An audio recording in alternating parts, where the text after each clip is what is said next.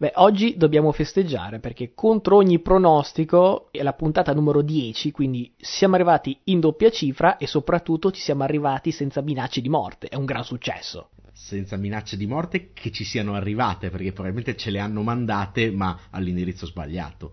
Vabbè, ma si sa che a Natale sono tutti più buoni, quindi credo anche nel buon cuore dei nostri ascoltatori che sono tutti fan assolutamente sfegatati e nessuno ha mai nulla di negativo da dire su di noi. Sicuramente è così, no? Purtroppo oggi torniamo a parlare di Covid e quindi le minacce sono sempre più probabili.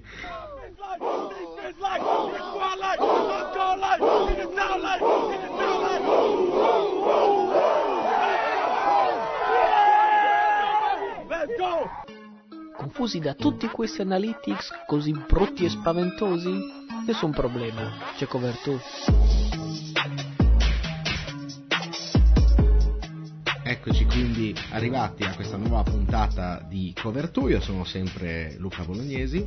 E io sono Matteo Venieri. Io lo dico ogni settimana che sarà una puntata ricchissima di temi, spunti, però veramente sembra che ogni settimana l'NFL faccia di tutto per alzare la posta in palio e insomma anche questa settimana i spunti sono illimitati, però per partire con la prima partita e direi con l'upset della settimana, forse anche della stagione, con buona pace di Jacksonville, Arizona arrivava a Detroit da strafavorita di 13 punti ma ne esce sconfitta per 30-12. Mi sembra incredibile che nessuno di noi due ci sia cascato come pronostico prudente. La cosa è veramente incredibile. Ma infatti sono andata a riguardare e ho detto, dimmi che non l'avevo preso io, per piacere. Ma di solito sono io quello che perde delle dita su queste partite, ma stavolta l'ho scampata. Sì, e per i Cardinals la partita più o meno è sfuggita di mano nel momento in cui l'arbitro ha fischiato l'inizio, poi è virtualmente finita. Gli ultimi 2 minuti del secondo quarto, Arizona gioca un quarto e gol dalle 3 di Detroit, ma ne esce a mani vuote, poi super drive dei Lions, che segnano ancora prima dell'intervallo per il 17-0, l'unico touchdown degli ospiti arriva a 5 minuti dalla fine, insomma è buono giusto per le statistiche. Per Detroit è una vittoria tappezzata delle impronte digitali di Coach Campbell, zero football champagne, ma grandi quantità di olio di gomito e nero sotto le unghie. Era da un po' che si vedeva che i giocatori stavano diventando l'estensione in campo della volontà del loro allenatore e domenica è stata l'apoteosi di questa sua filosofia sgranocchia rotule, vittoria totale su tutta la linea e in tutti i reparti. Ugualmente difficile, ma con spirito ben diverso, trovare una singola ragione fra i Cardinals per la sconfitta. La tentazione è sempre quella di puntare il dito sul quarterback, insomma 4 viaggi in red zone senza punti, un intercetto spezza schiena nel terzo quarto, insomma sicuramente mi tentano, però invito a riflettere sul ruolo di coach Kingsbury. Non sono un giocatore o due ad aver interpretato male la gara, ma sono tutti e 53 a presentarsi molli in campo. Ricordiamo anche che le squadre di Kingsbury notoriamente tendono a sciogliersi nella seconda parte di stagione. 2 vittorie e 7 sconfitte nel 2019, 3 vittorie e 6 sconfitte nel 2020 e ora dopo un inizio immacolato siamo a 4 sconfitte nelle ultime 7. Adesso arrivano le bollenti Colts e Cowboys, insomma devono essere la squadra che poteva essere addirittura favorita al Super Bowl, ora ai playoff ci arriverà però con molto meno hype. Eh sì, c'è quel profumo di Steelers dell'anno scorso che più che un profumo per Arizona è un puzzo, però poi vedremo, anche perché i Cardinals erano fino a qualche settimana fa la number one rank defense per Pro Football Focus. Ecco, adesso penso che non lo siano più dopo aver preso 30 punti da Detroit. Insomma, diciamo che non prende la direzione giusta la stagione dei Cardinals. Volevo però dire 2 parole invece su Detroit, proprio perché sinceramente non sono un estimatore dei Lions e principalmente di Goff, ma se vai a fare una botta di conti, alla fine hanno 2 vittorie e 1 pareggio contro squadre in piena corsa playoff come Arizona, Minnesota e Pittsburgh, Se fossero a 6 vittorie non ci sarebbe nulla da dire. Inoltre hanno avuto un pessimo calendario, perché hanno affrontato, a parte la doppia sfida con Chicago, solo squadre che hanno appunto 6 vittorie almeno in stagione, quindi sono almeno 6-7, sono lì diciamo per giocarsi i playoff o comunque un record vincente. Quindi secondo me è una squadra nettamente underrated rispetto a quello che c'è visto. Il talento non è molto, però insomma hanno fatto qualcosa di molto più dignitoso di quello che mi aspettavo in prestagione. Sulla seconda partita, materia di analisi, insomma, Chargers Chiefs, potremmo veramente fare un podcast monotematico di 1.5 ore. Fra i 1000 temi che sono emersi, hanno specialmente fatto notizia le decisioni di coach Staley, che per preparare piani partita sempre così super aggressive deve probabilmente fare colazione inzuppando calcolatrici nel Napalm. Lo si vede già nel primo tempo, quando i Chargers giocano ma falliscono 2 volte su quarto e gol. La prima chiamata per me è condivisibile, serviva a mettere gli attributi sul tavolo della partita.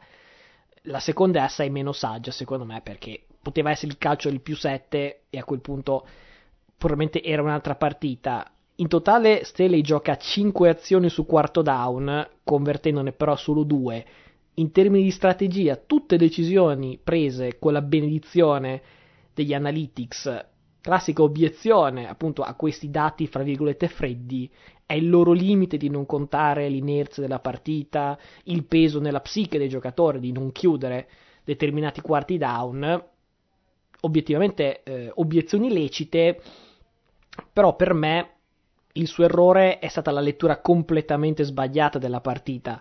L'idea che quando giochi contro Mahomes bisogna fare una vagonata di chiamate audaci più del solito è più una storia del 2020 che oggi vale meno, perché tolte le 2 sfide dei Raiders, obiettivamente mai in discussione, i Chiefs stanno vincendo partite in cui segnano 18,5 punti di media ma ne subiscono appena 10,5, quindi più che andare per il bottino grosso sarebbe stato molto più saggio per loro calciare, prendersi quei 9 punti che hanno lasciato andare e appunto mettere fieno in cascina. Alla fine, più che fare polemiche da bar dell'MIT, direi che sarebbe stato più bello concentrarsi tutti sulla bellezza di questa partita, della sfida fra 2 quarterback. Dopo 3 quarti di ottima difesa, alla fine i Chargers sono crollati sotto il peso delle spallate di Kelsey. A vedere certe cifre non sembra neanche che sia possibile che sia un tight end. 191 yard, 2 touchdown, entrambi arrivati nei momenti clou del match. Per i Chiefs sono 7 vittorie di fila, primato solitario in AFC, che 2 mesi fa sembrava impossibile, e invece, rieccoli lì, guarda. Sì, tra l'altro azione di Kelsey, quello del touchdown in overtime, che è veramente incredibile per il vomito che fanno i defensive back dei Chargers, perché c'è una bellissima foto in cui Kelsey riceve il pallone 3-4 yard dietro alla linea del primo down, ci sono 3 difensori attorno a lui, dalla foto sembra impossibile che lui possa chiudere il down, il problema è che lui chiude il down e va anche 20 yard oltre fino al touchdown della vittoria. Per quanto riguarda i quarti down, sfondi una porta aperta, perché è da ormai qualche settimana che ho lanciato una crociata contro gli analytics, nel senso che spesso hanno senso, per carità, però seguirli pedissequamente non è sempre una buona decisione. Cioè l'allenatore è, come insegna uno a caso, Belichick è colui che ha il polso della squadra, il polso della partita e della situazione, del momentum. Non è che per un 51% contro 49 puoi mandare a puttane la filosofia di gioco della tua squadra, che magari non è il caso dei Chargers, per carità, però potrebbe essere punteggio basso, si corre, si gioca la zona, la posizione di campo, eccetera. Insomma, c'è comunque anche un segnale da dare alla propria squadra rispetto a sentire la partita, insomma, da parte di un allenatore. Facciamo un rapido excursus anche sulla partita di sabato, quella vinta dai Colts 27-17 contro i Patriots. Partita bruttina, insomma, decisa già nel primo tempo con quel rapido 14-0 per Indianapolis, prima il touchdown di Hines, poi il punt bloccato e ritornato in touchdown.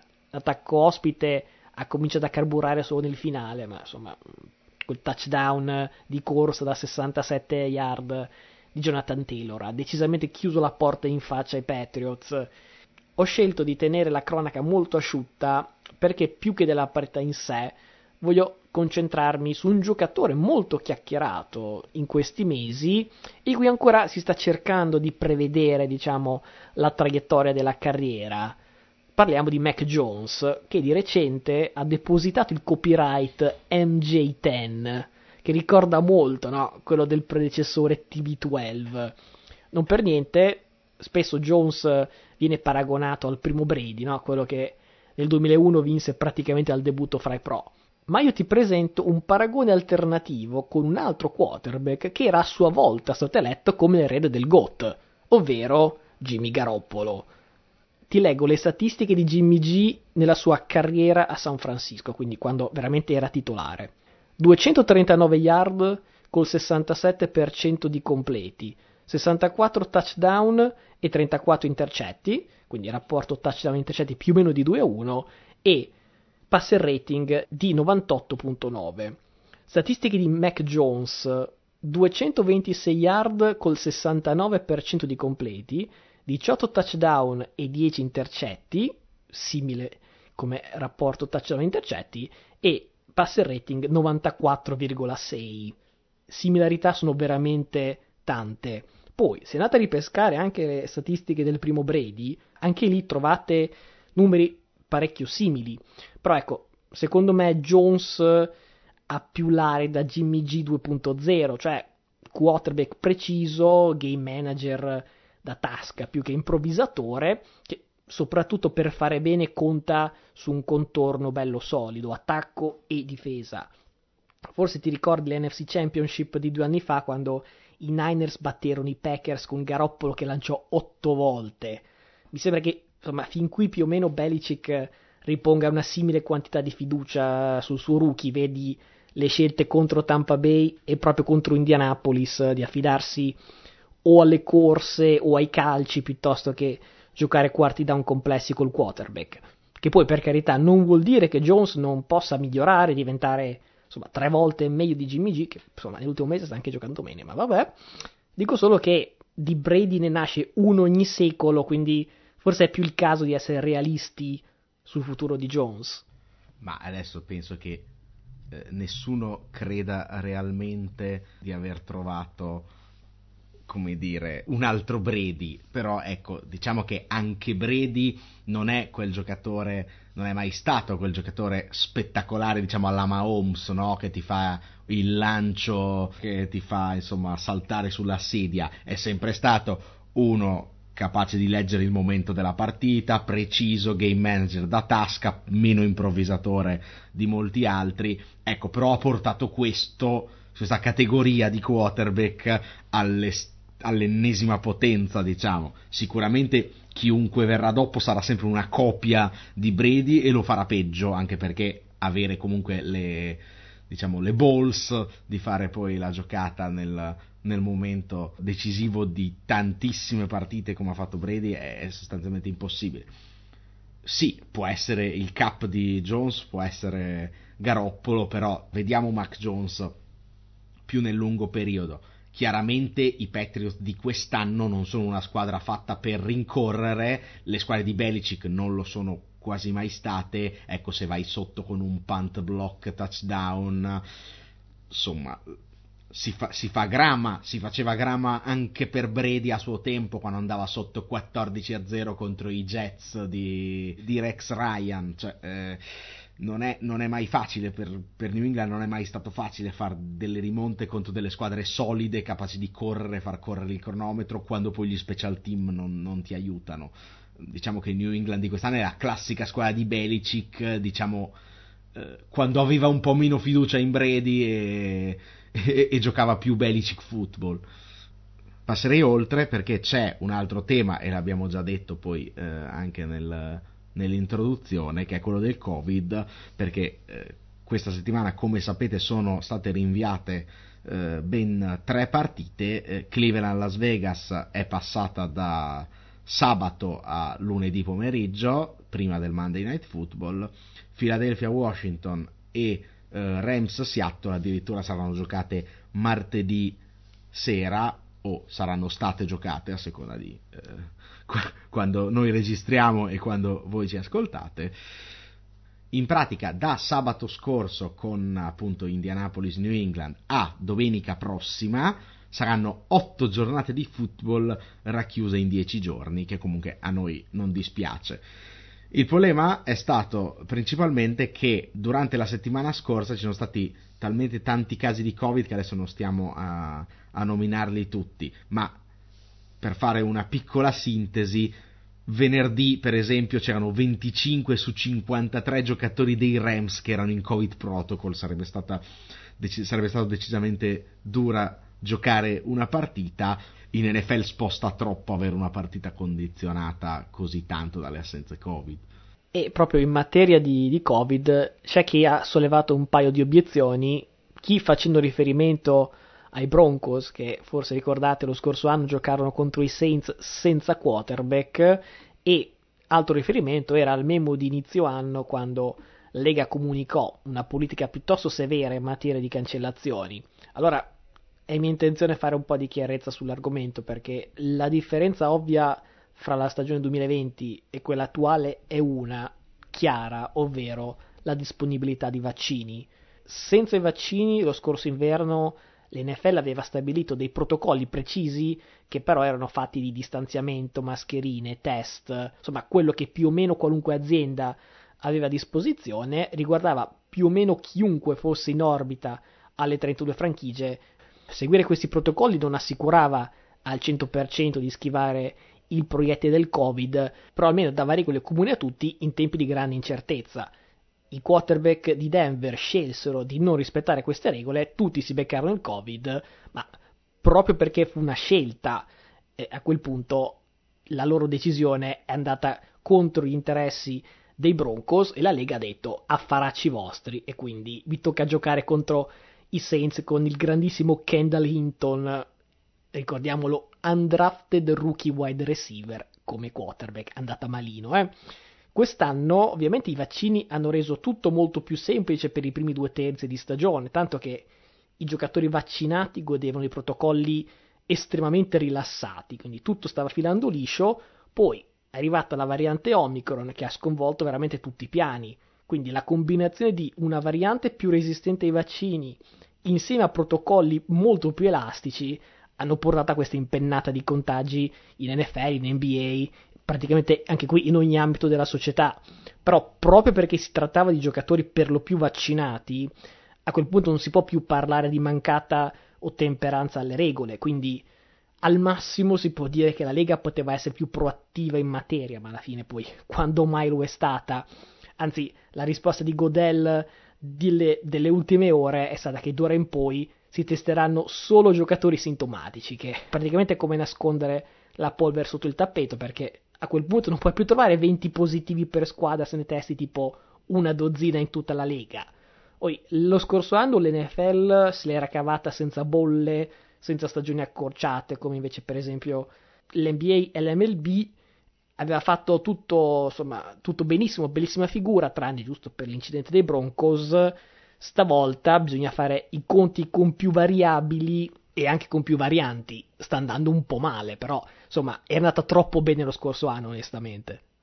Sì, più o meno sono d'accordo con te. Comunque anche l'anno scorso le partite le avevano rinviate, anzi avevano anche il calendario tra virgolette mobile. L'unica partita che non hanno rinviato è stata proprio quella lì di cui hai parlato di Denver, perché c'era un protocollo violato dai giocatori dei Broncos. Chiaramente in questi casi quest'anno i protocolli sono molto più ampi, anzi il protocollo è: vai in quarantena Covid, poi fai il tampone 2 giorni dopo per vedere se puoi giocare. Ecco, questo comporta che la partita va spostata di 2 giorni proprio per aspettare almeno il tampone di sicurezza di tutti gli altri, in modo da avere out, come è successo per Cleveland, magari 4-5 giocatori e non 25.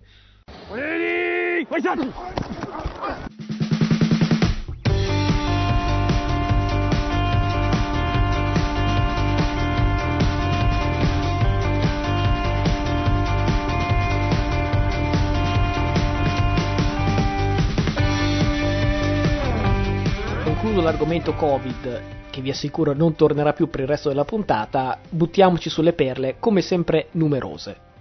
Sì, veramente classica settimana in cui è successo di tutto, anche se Red Zone era un po' scarna, perché appunto con le partite rinviate ce n'erano di meno. Passano addirittura 15 minuti dopo le 19 prima che si vedano i primi punti. I primi punti si vedono con un touchdown dei Jets, a seguire touchdown Houston e field goal Detroit. Non proprio le prime tre segnature che vi sareste aspettati. Per la cronaca, oltre a Detroit di cui abbiamo parlato prima, vince anche Houston 30-16 a Jacksonville. La cosa più curiosa della partita è il fan che invade l'end zone dei Jaguars durante un primo e gol di Trevor Lawrence. Ecco, Lawrence non lo vede e non gliela lancia, purtroppo, perché sarebbe stato veramente spettacolare. Invece una corsa centrale che va in touchdown, che rovina un po' il meme. Grazie a questa accoppiata dei risultati, comunque, la vittoria di Detroit e la sconfitta di Jacksonville, proprio i Jaguars, dopo aver licenziato Urban Meyer, passano in un sol colpo dalla pick numero 3 alla pick numero 1 potenziale al draft. Mica male. A mezzanotte fra mercoledì e giovedì è arrivata la notizia per me tragica, ovvero appunto il licenziamento di Urban Meyer. Io speravo di farcire il dossier Meyer, almeno di qualche altra storia fino a fine anno, invece mi tocca accontentarmi, ma devo dire che di materiale ce n'è. In realtà, adesso battute a parte, non voglio continuare a fare un po' questo teatrino che sembra che ce l'abbia con Urban Meyer. Anzi, voglio fare una cosa un po' più costruttiva e forse anche interessante stavolta, perché chiaramente la notizia non è più un fulmine a ciel sereno, però conferma la difficoltà della transizione fra college e pro per gli allenatori, perché chi è che è quasi universalmente riconosciuto come il miglior coach di college di sempre? Nick Saban, 7 National Championship in bacheca, monumento semovente a Tuscaloosa, ecco, era durato appena 2 stagioni ai Dolphins. Un altro esempio che mi viene in mente più recente, Chip Kelly, che veniva da Oregon, sembrava dovesse rivoluzionare il football, andata male anche lì. Vediamo come va con Kingsbury. Il discorso credo si possa anche fare col basket, vedi i cameo NBA di Rick Pitino e John Calipari. Io non so quanto tutti questi insuccessi abbiano in comune tra loro, però almeno per quanto riguarda Meyer, direi che unendo i puntini si capisce che la sua esperienza è stata minata fin dall'origine da questo suo modo dittatoriale di rapportarsi con l'intero ambiente. Dal comeback di Tibo al calcio a Josh Lambo, insomma Meyer ha insistito con questa sua attitudine un po' da Marchese del Grillo, che io sono io e voi non siete un cazzo. Al college così si può anche fare e puoi anche vincere tanto. Fra i pro finisci per strada, prima ancora di aver finito la frase. C'è questo in memoriam di Urban Meyer che è stato licenziato, ma questo podcast non lo dimenticherà. Anche perché ci siamo dimenticati di citare la volta che ha nominato un giocatore in conferenza stampa dicendo che aveva avuto più spazio, in realtà aveva giocato 0 snap e lì abbiamo toccato penso il fondo.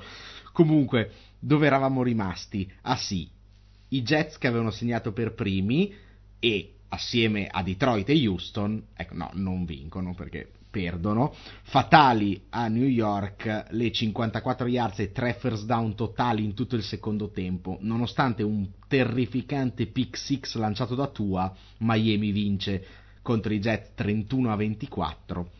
Diventano 6 le vittorie consecutive di Miami. Le avversarie però lasciano un po' perplessi, non certo il gota dell'NFL. Ora at Saints, at Titans e contro i Pets per sapere cosa vogliono fare da grandi questi Dolphins. La lotta in AFC East a questi livelli comunque non si vedeva da tempo, anche perché i Bills vincono facile contro Carolina 31-14, rispettando tra l'altro il mio pronostico prudente. Ottima settimana, dicevo, per i miei pronostici, perché oltre a quello prudente c'entro anche il pronostico pazzo, grazie anche al grosso assist dei Titans, che si presentano in campo e svolgono l'addle pregame sul logo degli Steelers, e già sapete tutti cosa comporta tutto questo. 13-3 è il vantaggio dei Titans all'half time, poi 3 turnover in 10 snap offensivi a metà del secondo tempo, e il finale dice Pittsburgh vincente per 19-13. Il logo curse è troppo potente, cercate di capirlo.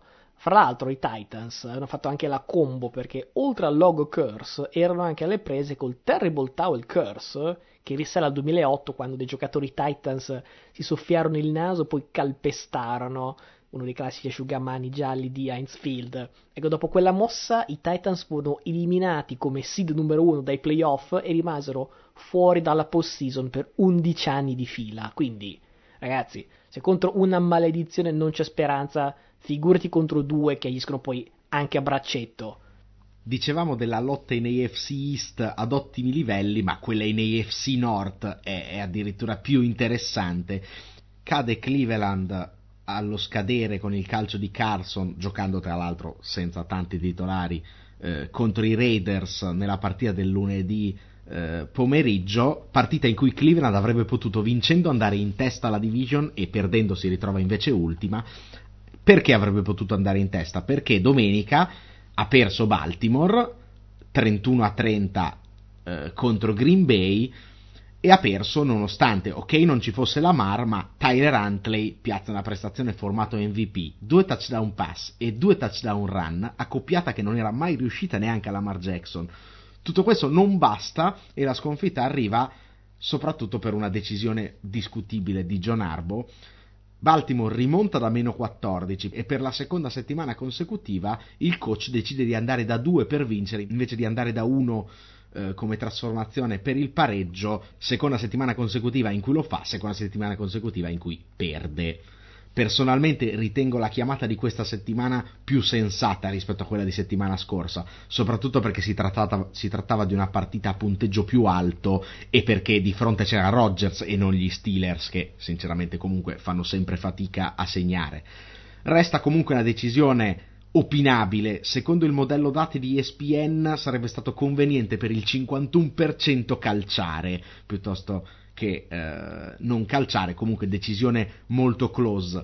Il problema è, se si va a vedere i dati, Baltimore quest'anno è 2 su 8 nelle conversioni da 2, malino, insomma le speranze erano poche. L'errore più grave è però quello del drive precedente, perché tutte le tabelle degli analytics, e l'abbiamo detto miliardi di volte, dicono che quando sei sotto di 14 e segni il primo touchdown devi andare da 2, così da sapere con sicurezza cosa fare poi nella realizzazione successiva. Invece Harbaugh sul primo touchdown realizzato manda Tucker a calciare per il meno 7 e a quel punto non sa più cosa fare, o almeno non ha una decisione sicura sulla seconda trasformazione. Se i Ravens fossero stati sotto di 6 sarebbe poi bastato calciare per vincere, ovviamente. Ovviamente tutti bravi oggi, noi e tutti i giornalisti, a parlarne. C'è anche il fatto che c'erano ancora 42 secondi sul cronometro. Vogliamo escludere che Rodgers la vada a vincere in 42 secondi, anche se fa la decisione giusta? Dai. No, ecco, quello non sarebbe mai stato da escludere. Fatto sta che Baltimore in questo modo cede la leadership divisionale, non la cede a Cleveland che ha mancato la vittoria, ma la cede a Cincinnati che vince a Denver 15-10. Ecco, per questa partita devo un po' rettificare quello che avevo detto settimana scorsa, perché avevo dato per morto il record di sack di Hendrickson, perché si era fatto male alla schiena, ma il defensive end di Cincinnati recupera dal problema, gioca e realizza un sack per la 10ª partita consecutiva, portandosi a meno 1 dal record storico dell'NFL. A meno 1 dal record storico dell'NFL anche Trevon Diggs per intercetti in una stagione, anche lui si porta a quota 10 in questa stagione con uno spettacolare pick in end zone. La partita è sostanzialmente senza storia ed è una vittoria a New York contro i Giants per 21-6, o comunque per gli abbonati, se si possono definire così, i season ticket holders dei Giants, c'è comunque una bella consolazione, perché in occasione del Fan Appreciation Day, che era questa partita, la società ha scelto di fare un grosso regalo ai suoi abbonati, una bibita media in omaggio, ecco, per vedersi Glennon 4/4 e un'asfaltata subita da Dallas, bibita media. Bene. Vabbè, dai, li devi capire, sti qua devono dare 6 milioni ai Van Engram, la bibita media, ok, large, avrebbe già fatto sballare il budget. Personal foul, unnecessary roughness, number 92 of the defense, for throwing a punch, number 92 is ejected.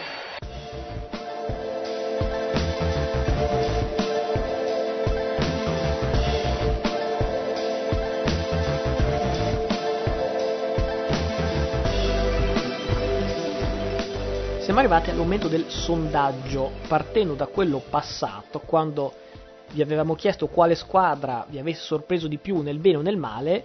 Ci avete risposto in tanti: la squadra che ha sorpreso di più in positivo, New England. La squadra che invece ha deluso di più apparentemente è Seattle, che obiettivamente non abbiamo citato settimana scorsa, però è stata una bella delusione, chiaro, più causa infortuni che magari questioni di campo. Però questa settimana abbiamo l'argomento da 90, ovvero chi è l'MVP. Questa è la domanda che vi facciamo come sondaggio ed è anche la domanda che andiamo io e il mio socio a discutere. Diciamo che forse è anche la settimana ideale per parlarne, perché la brutta sconfitta di Brady 9-0, risultato piuttosto curioso, accorcia e riapre totalmente la lotta al titolo di MVP. Ti leggo la classifica di Caesars, perché basta pubblicità gratis alla SNAI finché non sganciano. Brady favorito numero 1, tallonato da Rodgers al secondo posto, più distanziato Mahomes, quarto, ben più distanziato Jonathan Taylor. Io partirei col dire due cose su quello che mi sembra l'ovvio intruso, perché Mahomes ha cifre peggiori per yard, percentuale di completi, touchdown, intercetti, QBR e game winning drive rispetto ad Herbert, e non sono qui ad esaltare Herbert, quindi mi sembra che Mahomes non debba stare su questo podio. No, anche perché diciamo che le vittorie di Kansas City, come abbiamo detto più volte, sono arrivate soprattutto grazie alla difesa quest'anno. Se c'è un anno in cui Mahomes non deve vincere l'MVP è questo. Ha fatto una partita sostanzialmente da MVP, forse due, l'esordio con Cleveland e quella di questa settimana. È decisamente un overreaction. Ecco, tolto Mahomes, affrontiamo il discorso Taylor. Qualche settimana fa mi ero opposto alla sua candidatura, diciamo per difendere Derrick Henry, che ricordiamo lo scorso anno corse per 2000 yard, gli valse esattamente un uovo, cioè 0 voti MVP.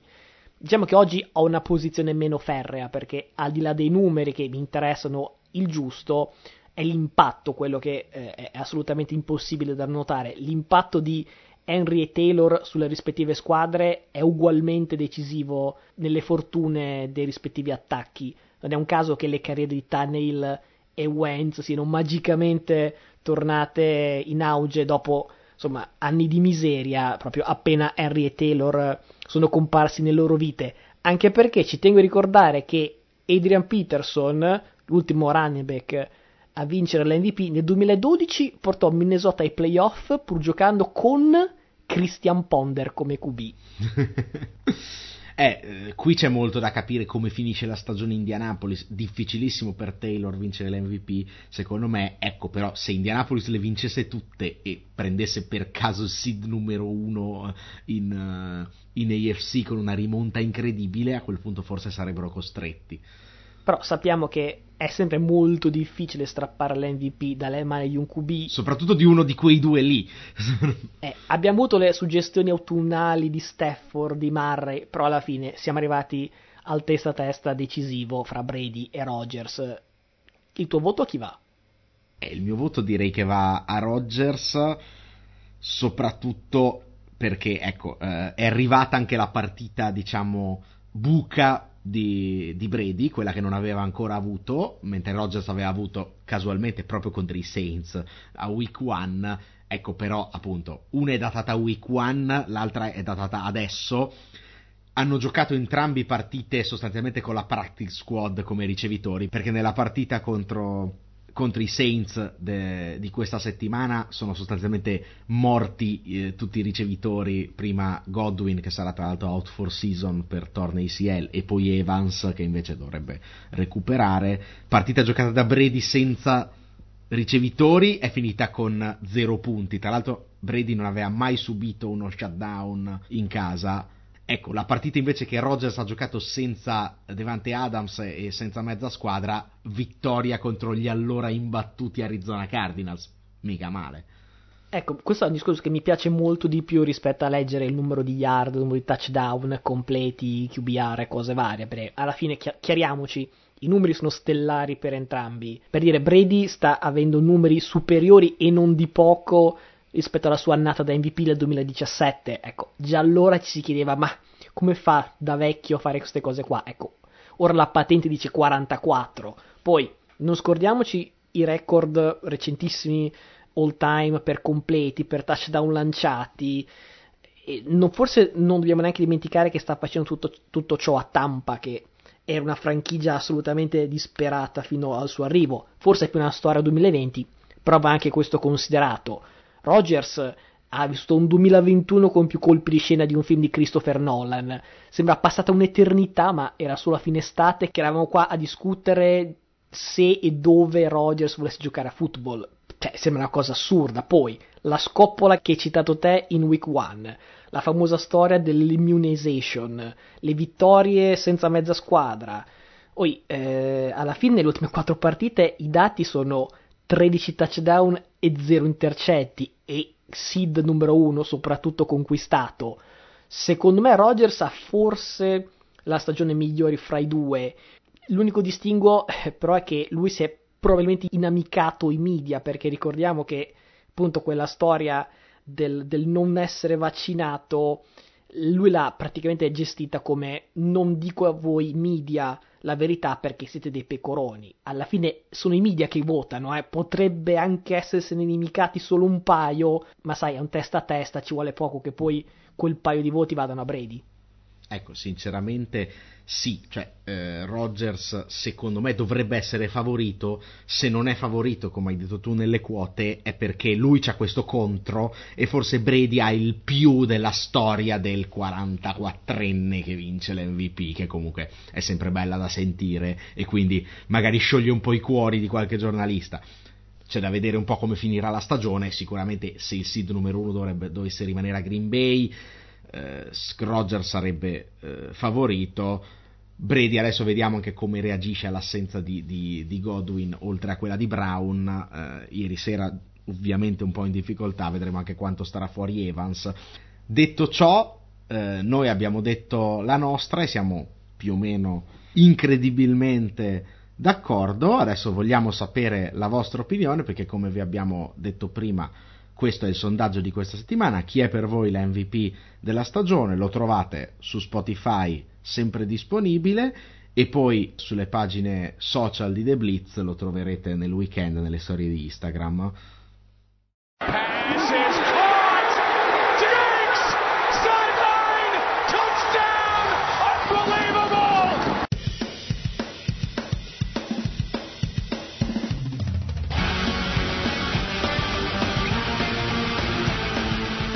Siamo arrivati al momento dei pronostici, partendo velocemente col mio pronostico prudente, direi abbastanza facile da identificare. Comunque, in un weekend NFL pieno di trabocchetti come al solito, spero che uno non sia nascosto all'Energy Stadium, dove i Chargers tenteranno di, insomma, vendicare appunto questa sconfitta di giovedì contro Kansas City. L'avversario obiettivamente non ha più nulla da chiedere, e quindi, insomma, credo che i Chargers abbiano un discreto vantaggio. Pronostico pazzo deve andare contro una regola stabilita dal sottoscritto, ovvero quella di scegliere i Lions, perché inizio anno pronosticare una prima vittoria assolutamente finita poi in mattanza, tipo 46, una roba del genere. Però sull'onda dell'entusiasmo di questa vittoria di settimana scorsa, Lions Falcons, io ogni volta che vedo i Falcons non so come abbiano fatto a vincere 6 partite. Altra squadra che ha poco da dire. I Lions, chiaramente ogni vittoria li porta più lontani da una buona scelta al draft, però mi sembra più la squadra che gioca più per l'orgoglio che invece per fare tanking. Non so veramente se andrà bene sta qua, però ormai siamo veramente ai pronostici un pochino a caso e anche un po' fantasiosi. Questo sicuramente fantasioso. Allora, con il prudente, diciamo, al netto degli infortuni, Tampa Bay a Carolina. Tampa viene da una sconfitta, penso che Brady possa cercare di fare a fette la difesa di Carolina, che è pur buona, ma spesso si ritrova a dover fronteggiare posizioni di campo terribili, anche perché l'attacco non fa sostanzialmente mai nulla. Direi che i Bucks dovrebbero avere abbastanza vita facile in questa sfida divisionale a Carolina. Per quanto riguarda il pazzo, visto che tu ti sei lanciato su Detroit, che comunque è una scelta abbastanza rischiosa, e visto che sono 4 pronostici pazzi consecutivi indovinati, oltre al fatto che ti sto totalmente soverchiando nella nostra piccola gara dei pronostici. Voglio fare totalmente il pazzo completo, ma proprio fuori di testa, domani mi ricoverano in manicomio, e prendere Pittsburgh at Kansas City, un po' col cuore, perché spero che dall'inizio spero che Pittsburgh possa fare l'ultima run playoff con Big Ben, un po' perché ho visto la difesa di Pittsburgh veramente calda, un po' perché la striscia di Kansas City è andata un po' troppo più per le lunghe di quanto siano secondo me i meriti di questa squadra.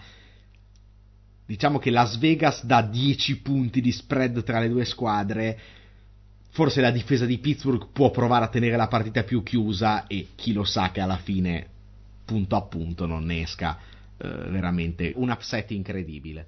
La cosa incredibile è che, a dispetto di, insomma, dell'età, delle prestazioni non sempre eccellenti, cioè Big Ben è forse la penultima ragione dei problemi degli Steelers. Ci sono veramente molte questioni aperte prima di arrivare a puntare il dito contro il buon Big Ben. Siamo arrivati al momento delle statistiche molto fantasiose, quasi quanto quelle di prendere Detroit. Il giorno di Natale, sabato, Cleveland va a Lambeau. Ecco, direi che ci vanno più o meno già con la mela in bocca, pronti a essere cucinati.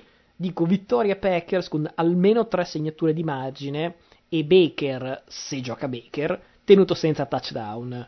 Un'altra statistica riguarda la difesa di Arizona sulle corse. Per una serie di botte di fortuna, ho controllato, i Cardinals hanno affrontato i Browns senza Nick Chubb, i Packers senza Aaron Jones, i Niners senza Mostert e i Rams senza Henderson. Ecco, ora la fortuna li abbandona perché si trovano davanti l'incandescente Jonathan Taylor, direi almeno 150 yard. Infine, una super combo a 6 mai sentita prima, Eagles-Giants, Jets-Jaguars e Falcons-Lions arriveranno a sommare 15 palle perse.